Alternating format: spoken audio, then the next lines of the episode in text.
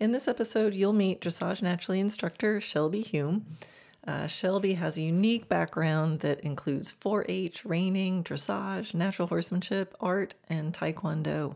She was also a director of riding at a college with equestrian degrees. Shelby is a natural born teacher. I met her when she came to do clinics with me uh, over many years, and I kept observing how supportive she was with other students. That and her excellent skills with a horse are what made me invite her to be a dressage naturally instructor. She's also a coach inside my Finding the Sweet Spot of Healthy Biomechanics virtual course. In this episode, Shelby will share some of her favorite concepts for horses. All right, here we go. Episode 92 Dressage Naturally Instructor Shelby Hume. Hi, I'm Karen Rohlf, and welcome to Horse Training in Harmony. This podcast is about you making progress with your horse in a way that you both can love. It's about learning how to move and be in harmony. Because, yes, you really can develop a horse to be both athletic and happy. When we show up as our best selves for our horses, our horses will show up for us. So, let's get started. Hello, Shelby. Thank you for Hello. being here. yes, I'm excited. I'm excited too. You know, I'm excited to um, that you're going to let me share you with the world. Uh, you have always been such, you know, a caring, thoughtful, talented horsewoman and teacher. And you've been such a big support to so many students um, in dressage naturally and otherwise. And um, I'm just happy to have you on, on my Dressage Naturally team. So, welcome to the pod. Thank you. Um, I think, you know, I gave a little introduction um, earlier, but I'm hoping you can share maybe a little bit more of your story about your background and how you got from there and your journey to um, to finding out about dressage naturally. Yes, of course. Uh, always been horse obsessed and wanting to connect with horses. Uh, I have grew up with a twin sister and an older brother, and my sister likewise shared that interest and initially just started out sharing one pony and cheering for the other sister to get thrown so we would have a chance to ride. And just that, as sisters will do. It happens. Um, but then just having that desire grow to raise money to purchase my own pony and then being introduced to some opportunities through 4-h and ffa some early opportunities to be exposed to dressage and some of which I loved and some of which wasn't quite the picture that I was looking for. At which point, that kind of also led me to exploring some of the Western sports and performances and that kind of line of work and really looking at the reining horses and spent some time working with some trainers and showing myself and pursuing an NRHA judges card. And there was a lot about that I really liked, and there was a lot I learned. But as time went on, it wasn't my exact picture. And there was a time period where I was teaching at a college program, uh, also a job I adored in their equestrian program, and was given an opportunity to do some riding in Portugal. Mm. So that was what started my interest in looking or revisiting the dressage pursuit. I really reignited with the desire to have what we would call healthy biomechanics and was introduced to a picture that was a bit closer to what I believed I was looking for. And then through that, we also were introduced, meaning we, my husband and I, were introduced to the Lusitano horses in Portugal. And I am completely in love with all breeds and all horses. But through that, we started looking at maybe trying to find a horse that would be a good match. And that paired me up with a horse that actually was pretty difficult for me. So developing a whole nother skill set um, in that stallion that we decided to bring into our family. And through that long, long journey of learning, brought me to more principles of what a lot of people would think are natural horsemanship principles. So that eventually led me down the road to Parelli Natural Horsemanship, where I was introduced to you. So that's mm-hmm. a real long story put yeah. short as possible. But I knew when I first was introduced to you on one of the old Savvy Club DVDs that it, I had I had just seen my true north. Uh, the for me the mix of what I would term as the partnership and the the health of the horse and how they developed and how they looked, not only in their bodies, but then how they looked and interacted with you was just something I knew I needed to know more about. So that's what brought me to dressage naturally. And I've always loved helping people with horses mm-hmm. because I can still remember being shown what might be the smallest thing to somebody else, but was the biggest pearl to me uh, whether it was first learning about asking a horse to lower their head to put the bridle on, which I had never seen. Yeah. I know it sounds crazy, mm-hmm. but that when I learned about things like that and, and many, many more concepts, I just knew what it meant to me and what a big difference it meant to me and concepts of partnership and how we would like them to move. How do we help them move better? And of course, there's goals I have of actual maneuvers, if you want to call it that, mm-hmm. of wanting to bring a horse along to the levels of piaffe and passage and the changes. But for me, it's it's way before that. Just the still the love of being around horses and then helping people with their horses and seeing their joy in the pursuit as well has just always been what it's about for me. I'm I'm I'm pretty boring. I don't have a whole. I have a few other interests, but boring. Lot, Wait so. a minute. like you're what, like a black belt in Taekwondo. Yeah, there's that too. No one would ever dare call you boring.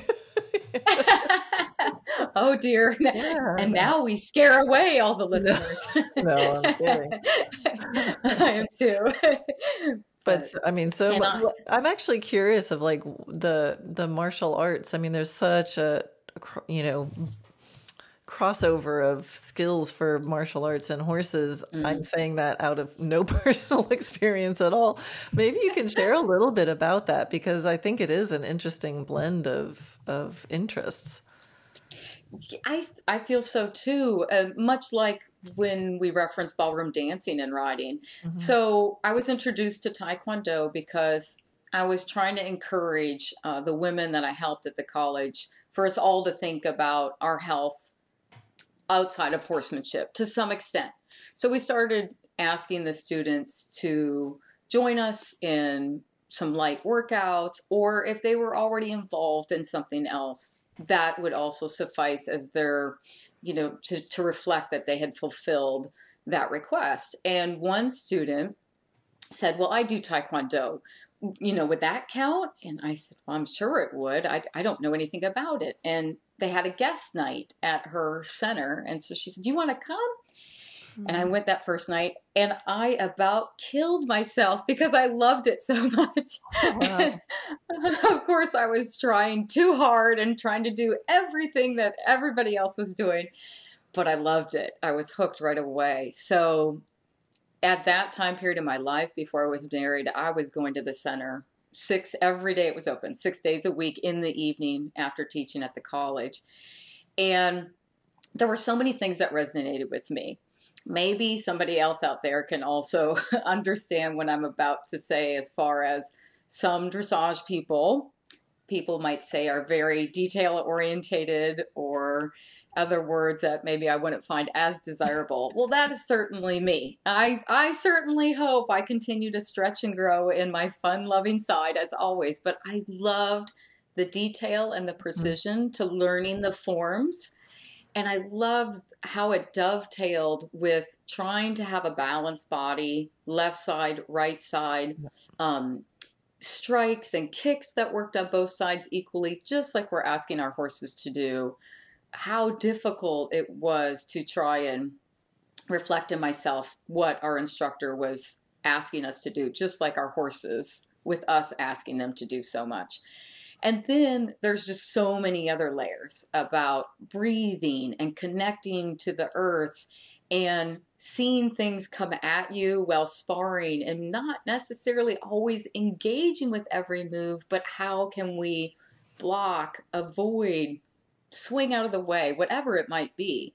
That was also just having that other being that you're almost dancing with, if you want to call it mm-hmm. that, to a certain extent. And then, so we had the elements of forms, we had the elements of the sparring. And then the form that I did, we also had wood breaks to like pass our different levels. And that's always a fascinating pursuit simply because when your form is correct, it goes beautifully. and if you have a piece out of flow or out of alignment, it is hitting a brick wall, literally.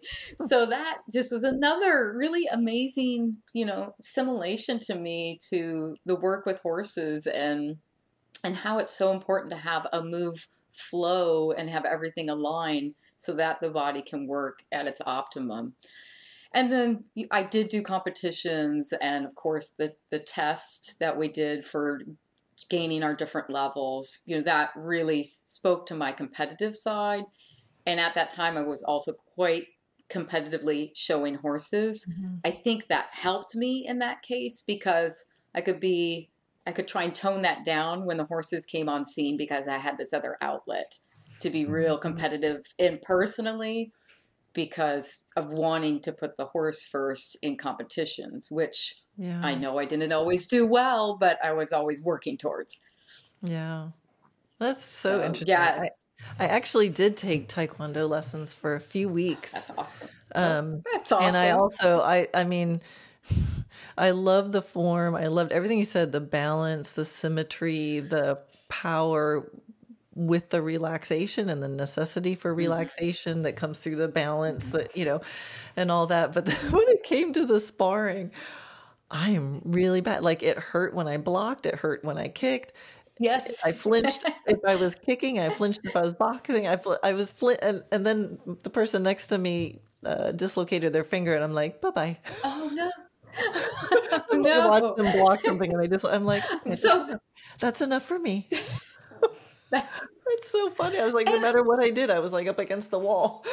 They're like, the instructor kept taking his foot and going, block your head, block your head, and then I, block, you know, I do this, and then he he'd take his toes and just like touch me in the stomach. He's like, protect your stomach. I'm like, I'm out. I didn't stick with it. I told. I totally understand. And and I did it for about 10 years. I don't as actively practice it now. I still try to practice the forms, mm-hmm. but it, gosh, it was a huge passion. And now I've branched more into trying to study things like yoga and Tai Chi. Mm-hmm. But uh, I just love it. And I love the other interesting and fascinating thing about the difference of stories is very similar to a lot of people about horses. They'll meet mm-hmm. you and you say, you do something with horses and they either have the most wonderful story from their childhood or they have some story where it might not have gone so well. So isn't that interesting? It's it kind is. of the same and, thing. and really i know it's actually probably exactly what i need. But it was just kind of it was a very informal class. It was taught by you know my ex-husband's uh, lab partner in you know grad school. And i was just like wow. yeah but you know, in the back of my mind, I'm like, you know, there was a there's a piece there that I probably should explore about myself someday. Fun. Anyway, thank but, you for sharing all yeah, that. I think oh, it's, fun. interesting. Oh yeah, such an interesting part, you know, part of you. And all right, well, yeah, I think it's just okay. Another way to study mindfulness. I was going to say, yeah, yeah, and uh, self awareness and so many mm-hmm, things. Absolutely. I think, you know, as we mm-hmm. ask our horses to do so much, I, I always think it's it whatever the skill is, just the the art, the practice of um of creating a skill and practicing it over time and mm-hmm. improving mm-hmm. for our own selves independent of a horse mm-hmm. is so important just to go through that process where it's just us, you know, it's like Yeah. nobody to blame, um, is I think really, really important. And so the various things I've done in life with that, it's it's always valuable just to Mhm. be more patient and more forgiving, you know, of your horse going through a process because when you can understand what that feels like for one's self. Um, yeah. So, in preparation for this podcast, um, uh, Shelby, you had sent me um, of a few concepts, a few of your favorite concepts that you thought would be interesting to share and helpful for others. Um, so I I love the ones you wrote down. Is it all right if we just kind of Okay. go through them? I'd love that. Okay, awesome. So there you listed five of them, and if there's any ones that pop up, feel free to share them too. But the first one you wrote down is something I've heard you say many, many times, uh, which is stretch and grow. So can you explain what you mean by the stretch and grow concept? Absolutely. It is a constant reminder to myself that whether we're talking about the Taekwondo or whether we're talking about horsemanship, that I try and show up with what I call an empty cup. And even if I don't feel ready, and I know I'm definitely not perfect, that I'm just going to show up and there's going to be some kind of opportunity to stretch and grow. And that has always been challenging, but served me well. I would say I am, generally speaking, a person that tries to improve uh, their confidence and, generally speaking, would oftentimes in those scenarios not be confident. So that has helped me get a little closer to those concepts and just being a more balanced person in general. It could be the opportunity to come down to your place for the six day sessions you had and the idea of trailering my own horses 13 hours sometimes with friends which was always great but sometimes alone.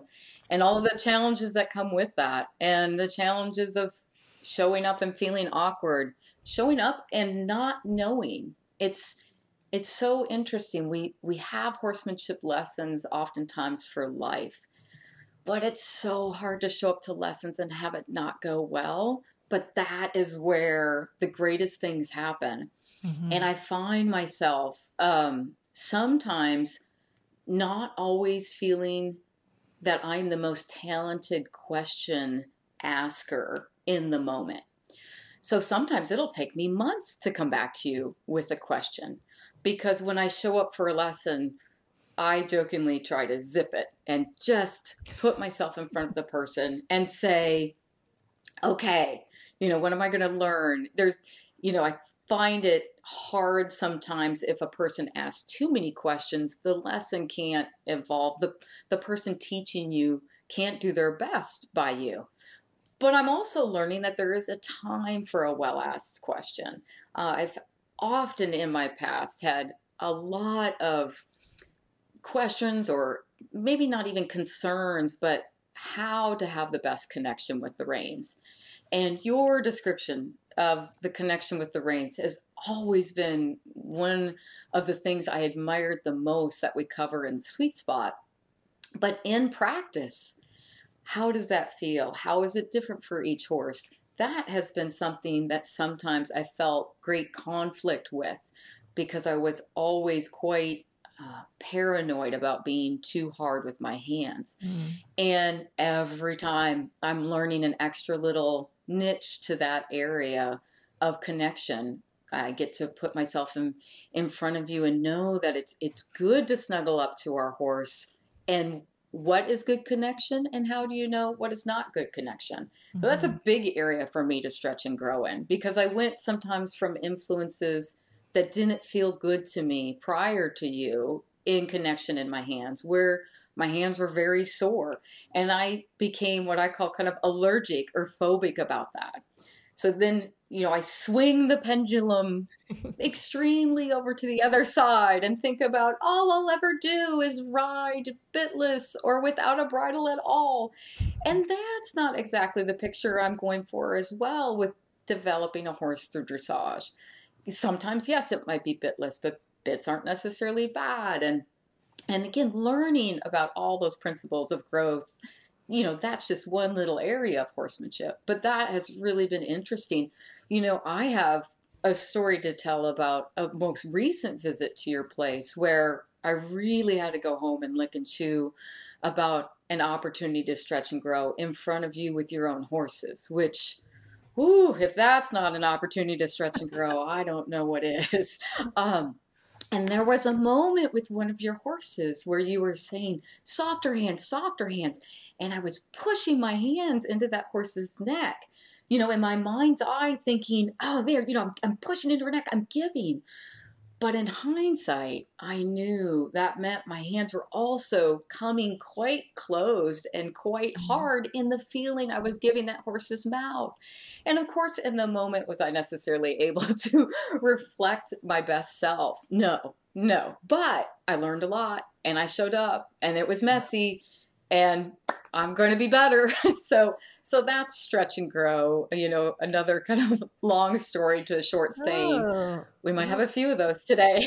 no, no, that's cool because it's the stretch and grow. I mean, it's something I hear you say a lot, and um, I've heard you say it in in moments where, like, okay, I'm about to go do something that feels a little edge of comfort zone, and so you can use mm-hmm. that of like okay, instead of just saying this is scary, it's your framing is going, this is an mm-hmm. opportunity to stretch and grow. And I've heard you say that. And sometimes I've heard you say it and sound nervous, like, oh my God, this is an opportunity to stretch and grow, you know? Oh, yeah.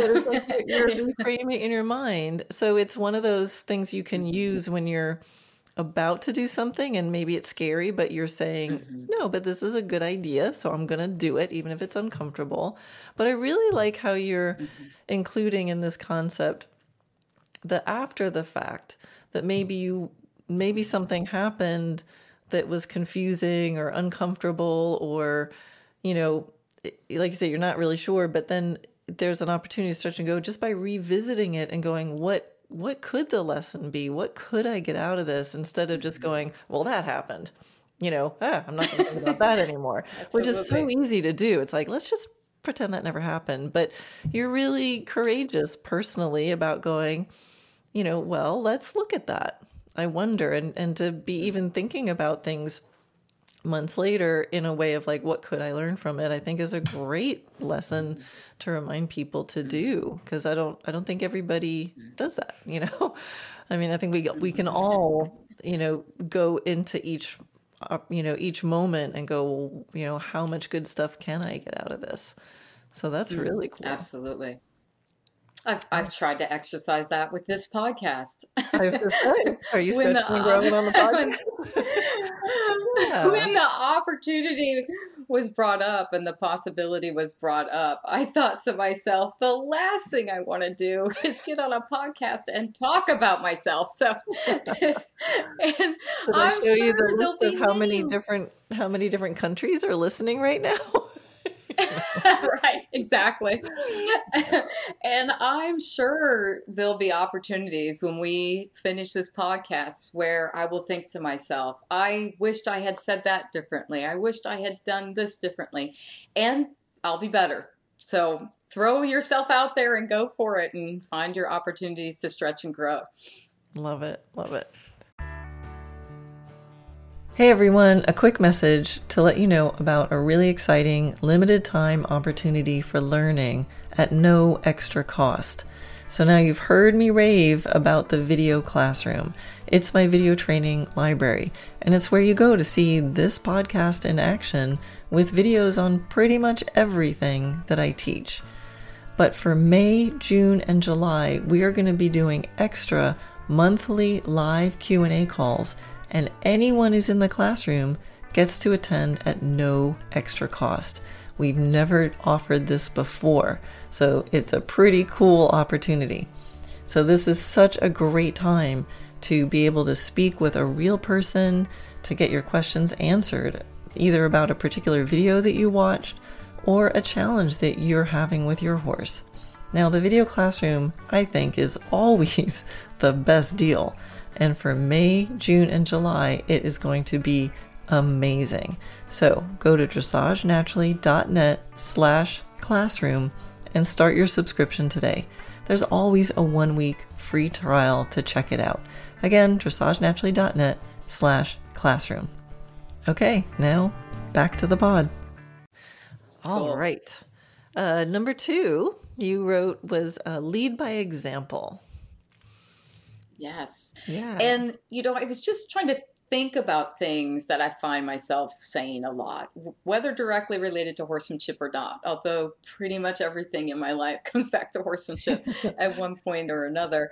And that lead by example, I really want to embrace all through life. So, horsemanship has taught me so much about myself, but I don't want it, and, and it's a constant work in progress. I don't want it to just end in the arena. So if I want to use my patience and my sense of humor with my horse and developing my horse, my consistency, um, my best self, I sure hope I want to do that outside of the arena with Mhm. people, my family. And that, so that meaning for me is really one that crosses a lot of areas of life. And we were just speaking a little bit before we got to recording today about myself and looking for my next uh, four-legged partner to join our family. And i'm really really using that term in that pursuit as well because you receive a lot of advice about um, oh this would be the perfect horse for you. And you receive videos and suggestions. And it's very interesting that when you put yourself in the position to think about how you either recommend or suggest to somebody you're helping what kind of horse they should search for. Then turning around and make sure that I do that myself. So if there's a certain um, person that we feel comfortable dealing with and confident that they're uh, a trustworthy person to look at a family partner for, if it's a certain age of horse I'm looking for, uh, a certain mind, a certain quality to their mind. What are my top qualities? And putting that first. And once upon a time, that picture might have been the most difficult horse I could find. and that is probably not going to be the picture anymore. And that that's a very interesting thing to live through as well. Um, the other big thing that comes to mind when I talk about lead by example is certainly in the arena with our horses or helping Mhm. someone. And I find it's so easy to start being with our horses and telling them what to do. Oh, I want them to do this and don't do that. And please do this right now. And that wasn't quite what I wanted. And no, no, no. So instead, what have I shown the horse in a way that I can best do to have it come out in how the horse moves or how the horse responds to me? Mhm. So it can be as simple as when we want our horses to go a certain way, this could be groundwork or under saddle. Has my torso turned? Or am I straight on to the horse and then simply wanting them to go a certain direction? Or am I on the horse's back and simply my hands go to the side to turn, but my torso hasn't reflected, my body hasn't reflected that turn? Have I delivered the message in a way I would want to receive it? So, have I kept the aids consistent, that I don't change how I ask for the same thing tomorrow or later today in the ride than I did earlier? Have I done it smoothly? So often, you know, we want our horses to move in this elegant, smooth way, and then sometimes we're very quick and mm-hmm. jerky in our actions. And even though, for example, our two body types are completely different, say, for example, I'm trying to show the horse how I would like them to smoothly move on the ground. I can do that in my best way, my best self. I can show up and imagine I'm a six foot one dancer body type and do it to my best way and showing the horse in that way how we'd like them to go. Uh, also, and these are really fun ideas I hope to share on the video classroom. I use this in transitions. I've Mm. found that if I start out counting out loud to initiate the next gait, there's probably little ways I'm moving in my body. If I want to trot and I start counting, ready, trot, one, two, one, two, that can reflect to the horse that energy change. And I don't necessarily use the, we'll call it aids or cues to the strength that I used to, where then I might end up with a horse swishing their tail or showing a little bit of aggravation that doesn't need to be there. And then, you know, I shift to that being an internal count over time. But it also makes me more mindful of just saying, okay, horse, you trot, I'll join you. And of course, there are times in horsemanship where the horse leads and we join them. Sometimes we lead and they join us. Sometimes it's harmony and we go together. But I think because a lot of the time, we often are in the mode of telling the horse what to do. These are ways that I can think about here, I'm doing it. And, on young horses, for example, when they're cantering, oftentimes I will start posting to the trot rhythm while they're cantering. So I lead by example that I'm no longer in that canter rhythm. I've switched to trot. Would you like to join me? And it's amazing a lot of times how much it will work. It mm-hmm. might not be easy to get our body coordination down, but if we even count out loud, eventually what our mouth is saying, our body will do. And it really, really has helped me in transitions because one of my tendencies in, in learning from other horsewomen and horsemen is that some of my transitions could be abrupt because I was trying to be so prompt. And one of the other things you mentioned most recently during our visit um, at your place was to milk out the transitions. So, this lead by example idea of counting has helped with that uh, alignment wise in our horses. It works a charm if I feel receiving information from the reins, like we talk about in the sweet spot, that the horse is maybe leaning towards one rein or the other. If I just gently lift up my seat and move it into the opposite position, because who knows, it could have been me in the first place that brought the horse over there.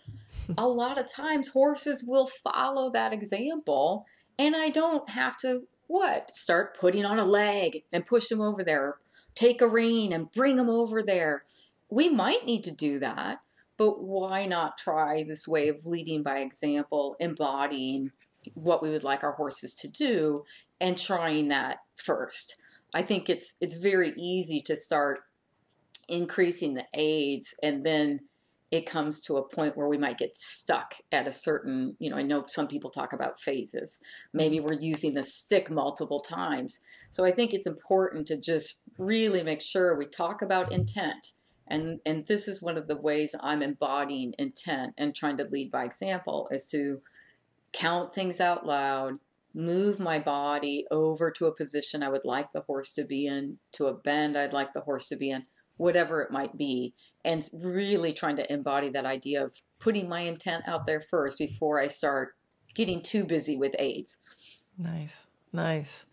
I love it. I mean, it's another like so it's just three words: lead by example. But you've you've mm-hmm. really got the depth of this concept from everything mm-hmm. about holding yourself to your own standard. You know, walk in your talk. You know, as far as decisions mm-hmm. that you're you're making in in life but then also i mm-hmm. love that that you can lead by example is that embodiment you know instead of just telling the horse can you show and i like that it kind of reminds me of the you know let's do this let's do it together mm-hmm. not i'm going to stand here and i need you to go do it it has a whole mm-hmm. different intention like you said so it does beautiful. and yeah, that's another great story. On my first visit to Temenos, was talking about some concepts of how um, concepts are delivered, and we talked about sometimes how we want it to be a promise mm. to the mm. horse, our delivery. And you said, I promise we can do this. And I was blown away because it was a completely different picture of how I had stemmed up in my mind, how I had thought of it in my mind of what that promise might look like or might be. And when you said it that way, still every bit of a promise, but it was a partnership promise, it was a team feel, and it just changed how I thought about it completely. So yeah, it's it's I just love that. Awesome. Yeah. All right. I'm going to skip. You have this one is number four, but I think is a good segue, which is Mm-hmm. um, the next concept you had is picture your horsemanship.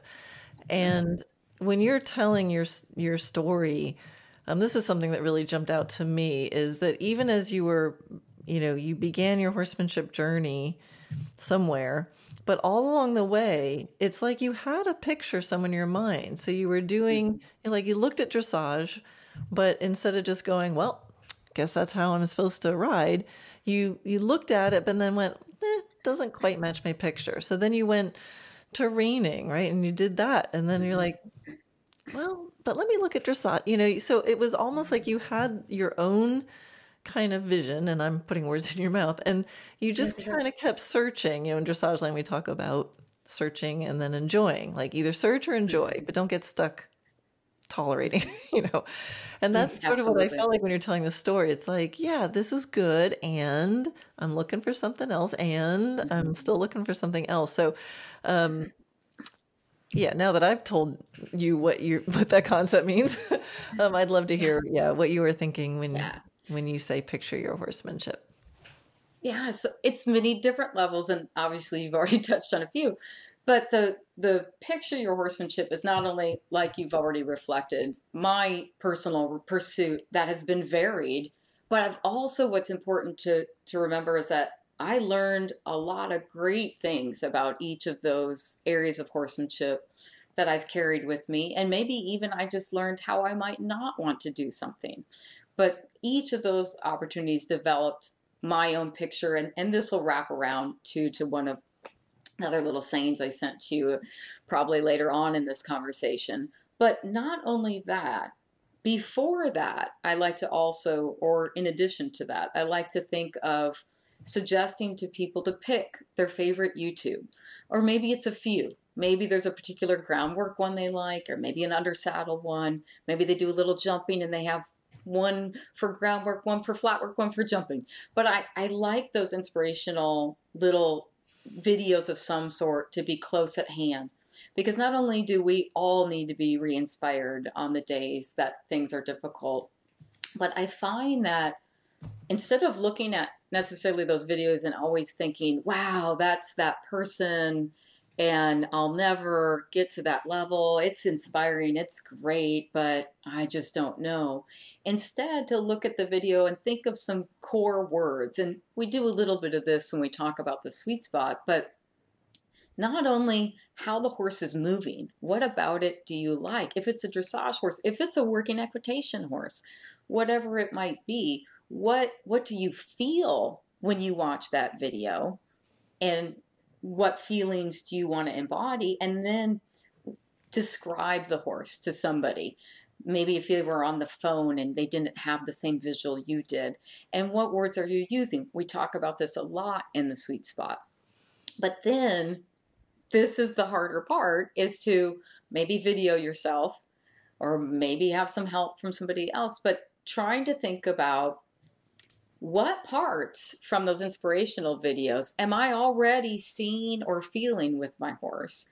And what areas do I need to look into a little more and then find the person that can help me with those areas so that we make that pursuit of horsemanship, which is, you know, it's complex, but we we start with some principles that can be as simple as possible. So mm-hmm. that has also served me well. Uh, if I, I look at a video, you know, one of my tendencies is almost to now in, in my life with the horses, maybe emphasize relaxation without the energy piece a little too much. So if I look at that video of myself and the horse is a little slow in the rhythm, you know, I can say, oh, my inspirational video that has a horse has a little more life to their energy. So that I could go out to the arena and play with. If I start making it so complex and so difficult, I might feel like I can't do it. And that's been mm-hmm. one of the, the best things about dressage naturally and the way you teach is empowering us.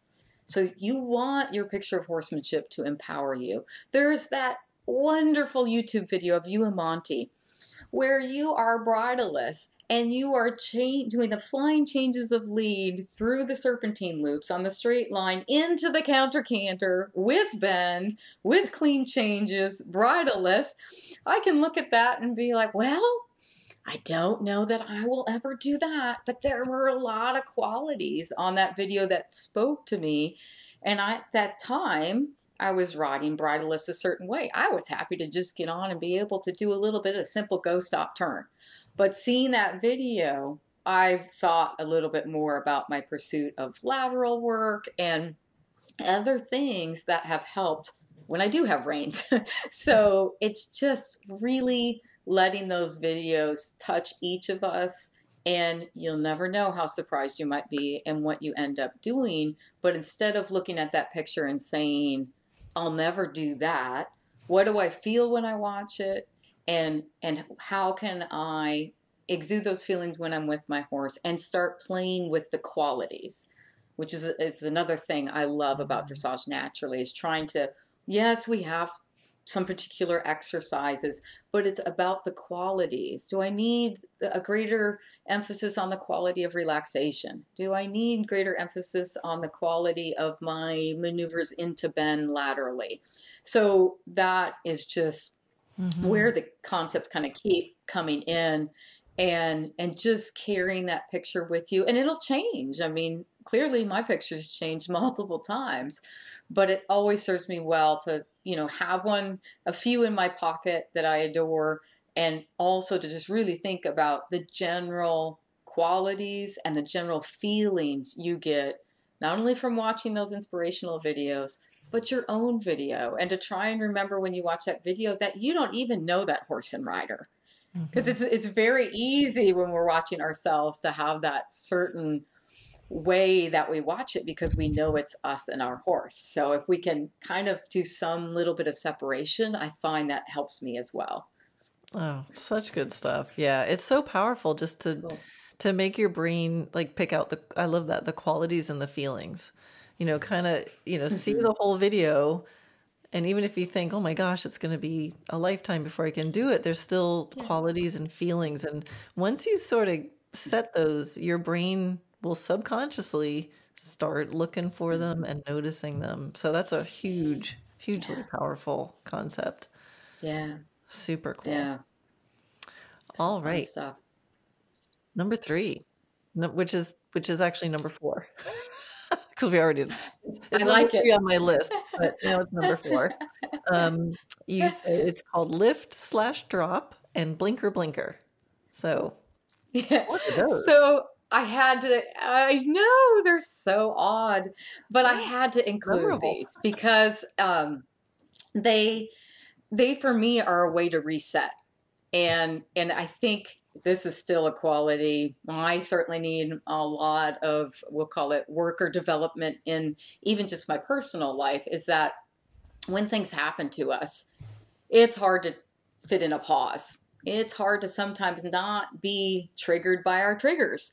And to have the opportunity to think about, we rise to attention. And this is what I think with it when I'm looking at it with my horsemanship eyes is that when I ask somebody to think about what they want to have happen in the horse, that they, I say, return to zero or rise up and lift and then kind of drop. And that's a bit of an extreme picture. It's very refinable. But that the person gives the horse an opportunity to feel him from like active, neutral, we might say, whether it's a standstill or a walk. And then how does that body on the person change, whether in groundwork or under saddle? To reflect what they would like the horse to do. Because once again, it's very easy to start putting on more aids and even sometimes cause a brace that then we talk about, oh, we need to train the brace out of the horse, and sometimes we put it in there. Mm-hmm. So, this way, if I present to the horse, say for example, we want a simple turn to the left, that I start from centrally located between the horse's ears, I lift my torso and turn it to the left, and then I might settle back to that straight neutral and do it again. And this is where my little saying during lessons sometimes comes out where I say, blinker, blinker. So I envision the oh. little oh. blinker signal on the gotcha. car. You turn the blinker on the car and it goes blinka, blinka. So it's it doesn't get louder at me, but It's it just goes turn Blink. turn right, not turn. So, so that's what I try and help encourage people to do is like straight. This is my turn, straight. This is my turn, straight. So that that horse starts feeling, oh, I see what what happens before what happens happens, and it doesn't necessarily mean that aids always have to escalate. It Right. just means that we need to present to them, here am I, and then this is what I feel like when we go to do this, and here it is again, and here it is again, so that that horse, once we especially start moving through trot and canter, and I'm sure the volume in the horse's brain has a lot more input and things happening, but we know they can feel a fly. They can Mhm. start really feeling, you know, the changes. Um, this was big for me when you were the first person ever that I worked with that had us stop and make a statue in the lateral positions. Instead of jokingly trying to start out helping someone and their horse do it necessarily in motion. And this really started changing my concept of connection. Because in the past, lateral work for me is, you know, I struggled into the position myself. I tried to put a bunch of aids on the horse for the lateral position. And then, because, for example, in shoulder in, I was turning away from the rail and the horse had the whole world's view in front of it to go forward. Well, then I was using rein too to say, well, please don't go forward. How it was supposed to look like a dance, I'm not exactly sure. But when you have the opportunity to stop and make the position, that I have the opportunity to say, horse, when I do this, I sit up and don't lean forward at all, or none of my momentum is going forward to say we're going to cross the diagonal. It simply means we're both bringing our shoulders in and looking the same. And then this is me going straight. And then this is me where I would stop and make the motion of shoulder in. So I can start explaining to the horse how my body feels different in that lift and drop Mhm. to from neutral, this is me and shoulder in. From neutral, this is me. We're going to turn and go across the diagonal. You know, I don't know how horses do it. They amaze me every day. That I can I can turn my seat and maybe just sit up that half millimeter more, and they understand it's Yeah. shoulder in, and I can turn my seat and we can do a lengthening across the diagonal. I I mean, know it's it's a you know- miracle. oh, it's No, I- incredible. I love I love this idea of lift and drop because um you know it is what what you said it's the change that we need them to notice right? It's like I was here now I'm here. And if they don't notice that change just shouting at them isn't necessarily going to do it but you come back you go no notice the difference now I'm here now I'm here.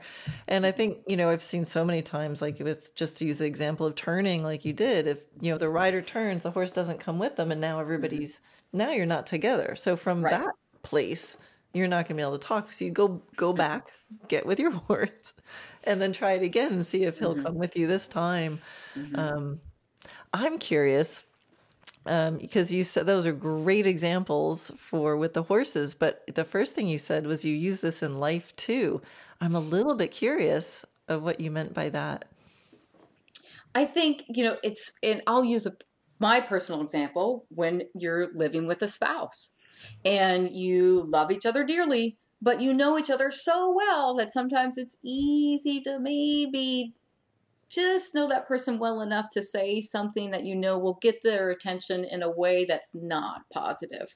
Mm, And oftentimes, I think there's a way that we can use it in a positive way. So, to basically, we've all experienced where we felt somebody kind of maybe hit a button or a little bit of a sore spot on us or a trigger point. And again, a lot of times it's because people want a response. You know, that's their desire to interact and get some kind of response out of us. Maybe they want us to do something, mhm. um, whatever it might be. It in that moment, it is so easy to respond likewise. So if we're triggered, it's easy to be sharp and kind of trigger back. And so now, and I'm I'm not saying I'm good at it yet. I'm working on it, but it is much better if I can fit in. There's that energy lift, and instead of lifting, I tell myself drop. So I can feel that where it kind of like something pokes me a little bit. And that's my when I say lift, and then I try and tell myself drop. So that what I think is most important, which again I'm working on, is if we can build in a pause and not repeat patterns that weren't positive, like with other people in our life. Oh, this keeps happening with that person. Well, then I'm half of that equation. How do I have that not happen? How do I have that energy not go there? And how do I interrupt it? And a lot of times it's trying to fit in that pause when we we feel that little point was touched on. Ooh, ouch, you know? So then instead of being quick to respond, trying to fit in that moment where we what do we say often? Count to 10. Take yeah. a deep breath and boy, it's it's a toughie, but I think it's so important. There's so much energy out there these days in I remember you saying one time instead of thinking of it as judging, judging ourselves, or say you're watching another horse and rider um, at a clinic or something, that we don't want to judge, we want to observe. In my observation, this is happening, and and that is just such a healthier way to look at it because for me I, would like to say that it's a healthier way to look at it because there's a lot of judging going out there right now mm-hmm. and it's very very easy for things to get sharp and hurtful real fast and and there's still going to be moments that happens too that's just life and we're all mm-hmm. works in progress but i think that's really a um, again a big concept that we want to try and bring from our horsemanship to or I'd like to outside my horsemanship. Yeah. That it's it's lifemanship, you know, and and I think a lot of times, you know, I my husband and I are are such good what I call running buddies, such good friends. We really don't want to go there. It's probably because at the end of the day, we've had a lot of other what do they call it trigger stackings throughout the day happen, and then boom, we also have a farm to take care of and things to deal with in life. And there's a list of all these to do things. And trying to find that way that that doesn't become uh, like a point of contention between yourself and it could be a person you're working with. Um, horse taking lessons and giving lessons is not always the easiest thing to do. I know a lot of people say, Oh, I'd love to do what you do. and trust me, I do. But it's still, there are moments where I have to take a deep breath and say, you know, I know that they're just struggling right now. They're trying to do what I'm asking them to do, and the horse maybe isn't quite in that picture yet of being soft and mushy. And that wasn't really directed at me. That's something they're experiencing right now, and, and I'm here to help. So that's, you know, just crosses through so many different um, oh, yeah areas. It, it's so the same. It's like the it for me. It's the um, the moment of disharmony, mm-hmm. right? Whether yeah. it's in life oh, yeah.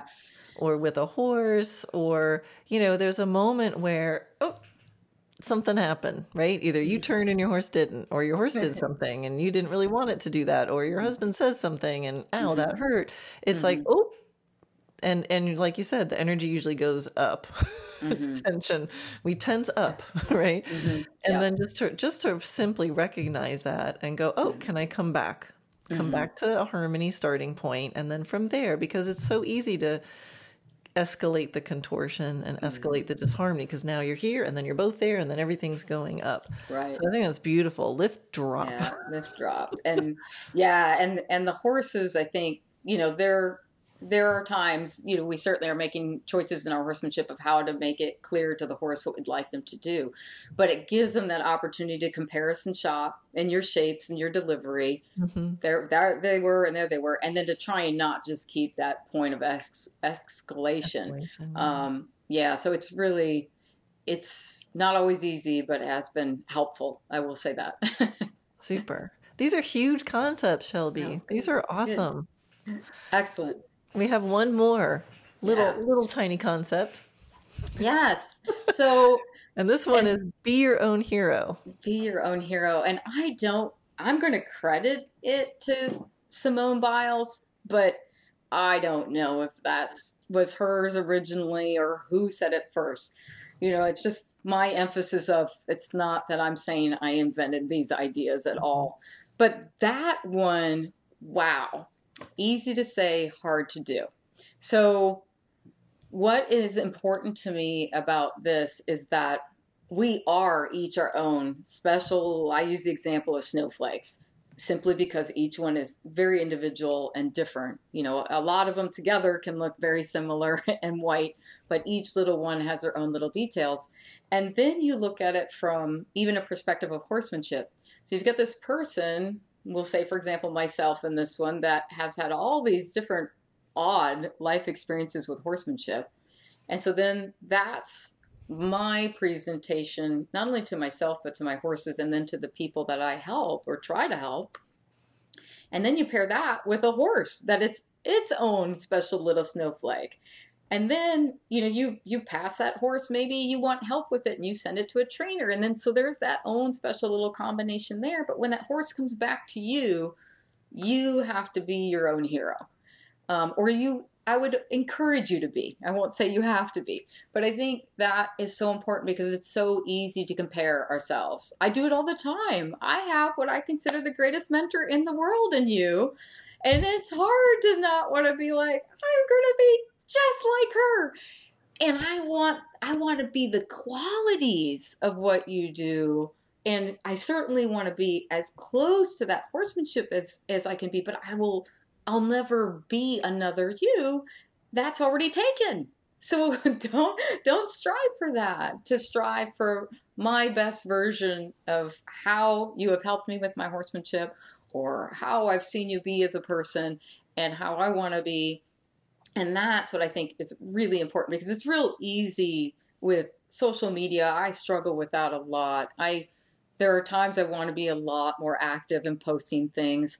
I have if you want to use the word fear or a lot of concern about these comments that can take off and fire for the smallest thing. Oh, I have no so, idea what you're talking about. Oh my golly! So it can, it can be anything. I mean, I see it daily that I don't again don't want to go there, right? I don't want to answer that trigger, but a lot of it is because you know we might be comparing a very difficult day on our end to somebody's best day on Facebook and mm-hmm. that is that can really send us down a struggle bus and i think it's really you know it's important to try and embrace you know what is is my picture. And it, it goes back to picture horsemanship picture of lifemanship. But how can i be my own hero in that setting? You know it's it's like i um, my ideal picture of horsemanship there might be horses that want a heavier connection in the reins and that might not be the best mix for me. But I, I I've got to be okay with that. I either ask the horse to maybe not go with as much power, um, and then my picture is going to look slightly different from somebody who gets on and just engages that horse. And I love the look when somebody else does it, but I might feel not so yummy inside when I feel it. So those are things that I think are just so important, and and it carries out again as I hope a lot of these concepts do, to the rest of, of life is to just be your own hero and try and find your own personal north, surround yourself with the people that are going to help you with that. And, and guess what? That picture changes. That's the other thing. And, and sometimes it doesn't. I like, for example, would hope it never changes that you're, you're my true north. But I hope I don't mess up. I won't be messing up on your end. but but I've had some great mentors in horsemanship that maybe I don't work with now. I don't not like that experience any less. But once again, I moved on to a slightly different picture and I just wanted to continue to be my own hero and search mm-hmm. for that picture I'm looking for. So, yeah, and with our horses, this is, oh, yeah. oh, sorry, I didn't interrupt, but I think this is so valuable with our horses, oftentimes we don't take into account where we're at with our horsemanship at that time. Let's say, for example, we have family issues going on, and at this time, we're only able to work or spend time with our horse truly like if we think of it as a session twice a week.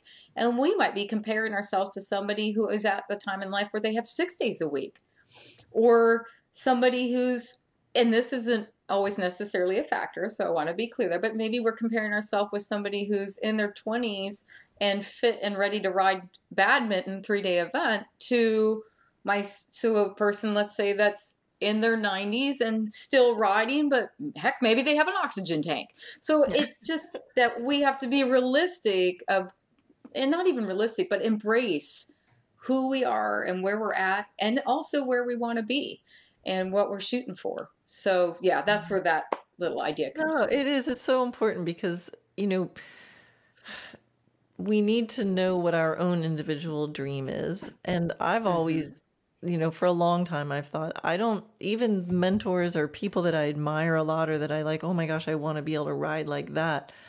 I know that that person cannot be everything to me. You know, so hmm it's not about I need to be like that person. Like, no, you're not going to be that person, and that you shouldn't be, hmm you know, because everybody has their own special thing to blend. And um yeah, just to to know your own dream and you, yeah, you've got to be able to cheerlead for yourself better than anybody else because you, you know, we're all we have, really, at the end of the day. hmm Um so I love that. Yeah, that. it's Go yeah, ahead. and and I think that it um the the other thought behind well many thoughts behind that are exactly going back to like having that picture of horsemanship and watching that video and sometimes it can feel incredibly overwhelming. But to pick out the piece from it that we can do. You always talk about what is it that you can do? And that's so true. Like maybe somebody doesn't want to ride bridleless but well maybe they'll use a little neck rope with the bridle once in a while and see how much of the ride they would do off of that. It'd be just something different area to what stretch and grow in. so Mhm. that is also the the other thing is to take those concepts and see well what can I do from that situation that resonates with me and much like when you were just talking about the example of another person I, I felt like it was important to share that sometimes I watch horsemen and horsewomen maybe maybe we watch the olympics or something and there's just an amazing ride at the olympics.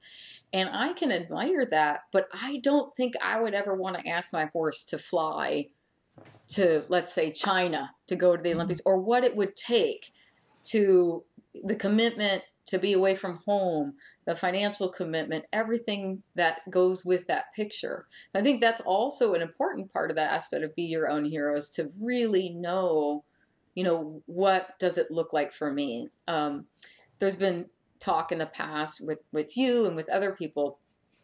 For me right now it's much easier not to have horses in training.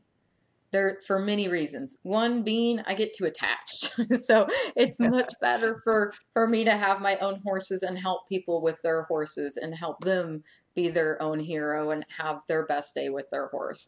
So i think that's also real important is that we we can admire lots of different people and not say oh i have to be them or i have to do it Mhm. exactly like them because in all reality i wouldn't i wouldn't want to do that you know we've talked about trailering horses. I used to trailer horses much greater distances than I do now, and there may be a day I do it again, but it's not the same fire in me that I once had to hook up and go down the road for thousands of miles. Mm-mm. Um, I think some of that is really good to expose our horses to, and that is a passion of mine to have outings with my horse, but it might not be the same picture I once had.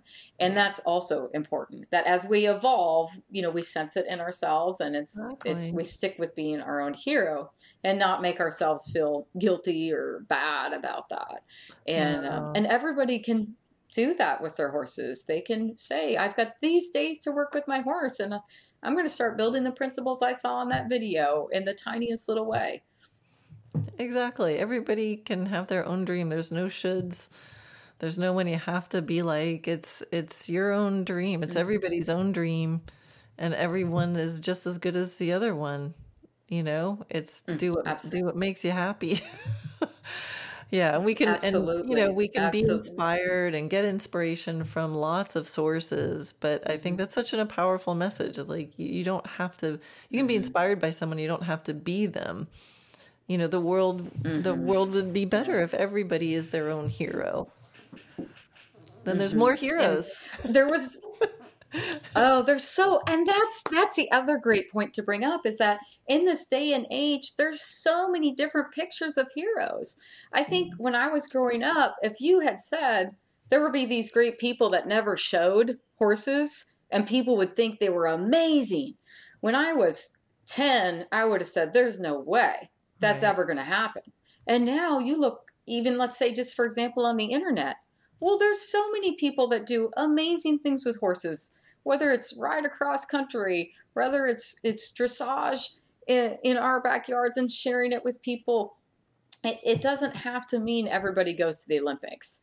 And one, this quote, I'm sure I will not get exactly correct, but it said basically to the extent of you know we have to love ourselves first and and, and this certainly can be difficult but the quote was that if you don't love yourself first and then say you're going to love somebody else it's like a naked man telling you he's going to give you the shirt off his back.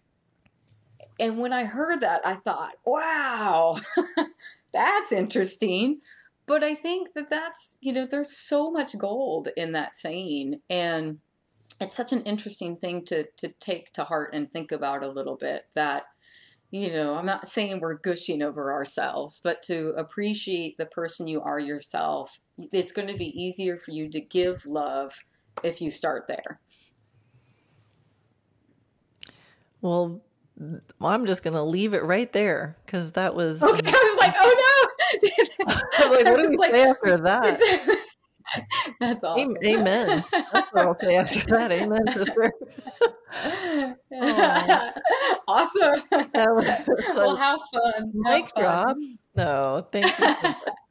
Shelby, thank you yeah. so much. That was um that was you know i this is an episode to go back and listen to again and again and so many great great concepts and i love how you really everything is about connecting being the best human you can be to being the best horsewoman you can be and mm-hmm. yeah it's all intertwined which i know i know i agree you know that's what i feel too and i know you do it's so clear yeah. in how you speak so thank you so much thank you so much time and uh, maybe maybe now that you've stretched and grown you'll come back and do another episode sometime That's right. I'll have to go and, uh, as we say in horsemanship, lick and chew on it for a little bit. okay. All right. Well, thank you so much. Thanks, thanks for having me. Talking to you again. All right. Bye. If this episode resonates with you, make sure you subscribe on Apple Podcasts or wherever you're listening. Training horses is a long game. The more you listen, the more pieces of the puzzle you'll have. To see all your learning resources, visit dressagenaturally.net. That's where you'll find free videos, online courses, my book. You can sign up for my Wednesday Wisdom email or even book a private consult.